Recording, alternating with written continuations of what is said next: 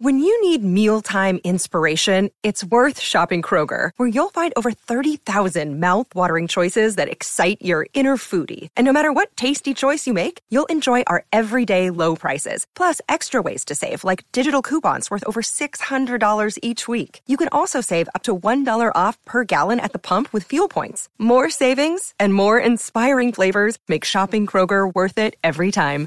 Kroger, fresh for everyone. Fuel restrictions apply.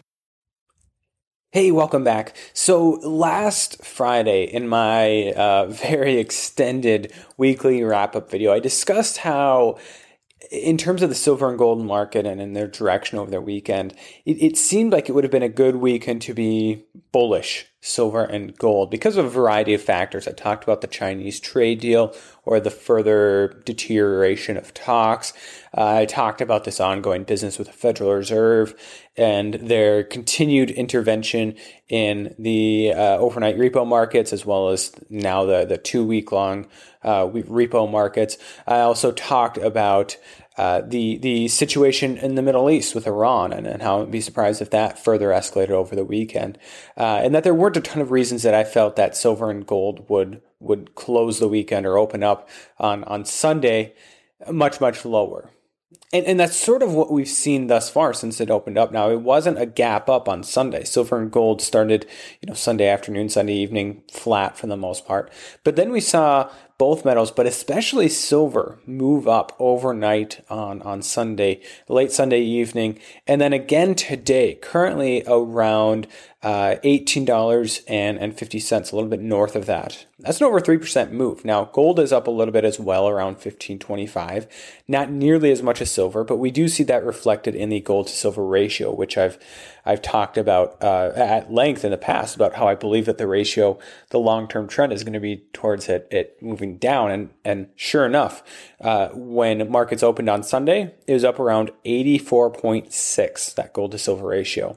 As I speak, it's about 82, right? So it's a pretty significant move down. Now, uh, a two, uh, what is that, 200 basis points, if you want to call that in this ratio, uh, move down is not as big as it's going to be one day when we see a ratio move from, let's say, 60 to 58 or 40 to 38 or something, because we're just talking about the percentage change here. And, and when you deal with a larger ratio, it's natural to expect larger uh, changes in, in, in the actual value because that corresponds to a smaller percentage change. But that is a significant move up for silver and gold.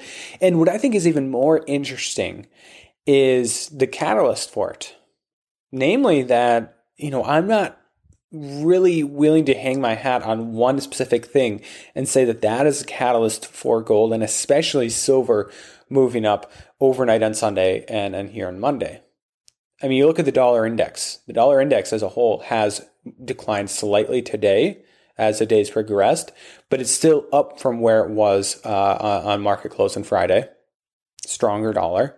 Uh, you have U.S. Treasury yields, which are somewhat lower, but as a whole, not a ton of movement there relative to where they were on Friday. Uh, the U.S. trade deal with China, China sort of walked back what they said. They, they'd canceled a, a trade delegation to it was Montana and and another uh, Midwestern state or something like that, and and everyone said this is you know bad news, trade deals off, and trying to kind of walk it back, and and certainly I don't expect this to be the last. You know, I don't. I I think there's gonna be plenty more deterioration of these trade talks in the future, but if anything, that was that should be positive for for risk assets and, and a negative for precious metals. And yet, you know, despite all of that, you know, there wasn't a major escalation in the Middle East, a ton of other issues that, that didn't really um, boil over over the weekend. And yet here we are. The gold to silver ratio down a full 2.5 points and silver up over 3% and gold up a fair bit as well. So this is positive, and I, I wanted to make a video talking about this. You know, talking about these long-term uh, um, you know, going back to my video last week, that you know this is week 49 of a silver bull market week. I think 50, I don't know, 57 of a gold bull market, 55 somewhere in there. Uh, that this is expected, and and and I, I think we we need to as as stackers be more and more mindful about where are we going to be when silver and gold ultimately top what we see as a a value price, an affordable price to buy silver and gold? And I know, you know, I asked this a while back, you know, what at what price point do you stop buying silver and gold? And some people said you don't. Like you buy it indefinitely. And and I think I would be happy with with saying I agree with that if we're talking about in some sort of ma- massive inflationary environment where silver and gold keep rising, but it's mostly for inflationary reasons. But even in that type of environment, silver and gold can still become overvalued. And in the absence of, of that massive amount of inflation, yeah, I think there's a point in which I say, yeah, I'm going to ease back on my purchases or I'm going to stop, right? And unfortunately, you know, for those of us that would still like to continue to add to our stack, you know, these moves up, you know, up above uh, $18, 1850, it's a, uh, you know, it looks less attractive, especially when we've been sort of spoiled by prices in the 14, 15, 16 dollar range, even 17 dollar range for for so long. Uh, but you know, it remains to be seen. We could see another pullback still. You know, as a whole, this is sort of what I had envisioned for a while now. A, a pullback at some point for both silver and gold. We got that. We saw silver and gold pull back quite a bit. We saw that ratio move back up again, and we're sort of past that now. Now, I wouldn't be surprised if we saw another decent sized pullback again in the future between now and the end of the year. It's just going to be a matter of, you know, to, to what price point, right? We could be talking about a pullback back from $20 an ounce for silver or 1600 for gold. I mean, that wouldn't at all be uh, unsurprising, but, but I think some people have to, to understand that, you know, we're at the point where we may never see silver in the $15 range again, even $16 range. It, it could happen, but you know that possibility is, is I think dwindling, and it's certainly dwindling for us to ever see gold under 1300 again. Certainly around a thousand. I mean, you're still going to have those people out there that are kind of holding out for that, and I get that, especially if you're looking at this purely from a paper trading perspective, or if you already have a ton of silver and gold and you're saying the prices right now are totally unaffordable for me and I would prefer a major, major pullback. I get that.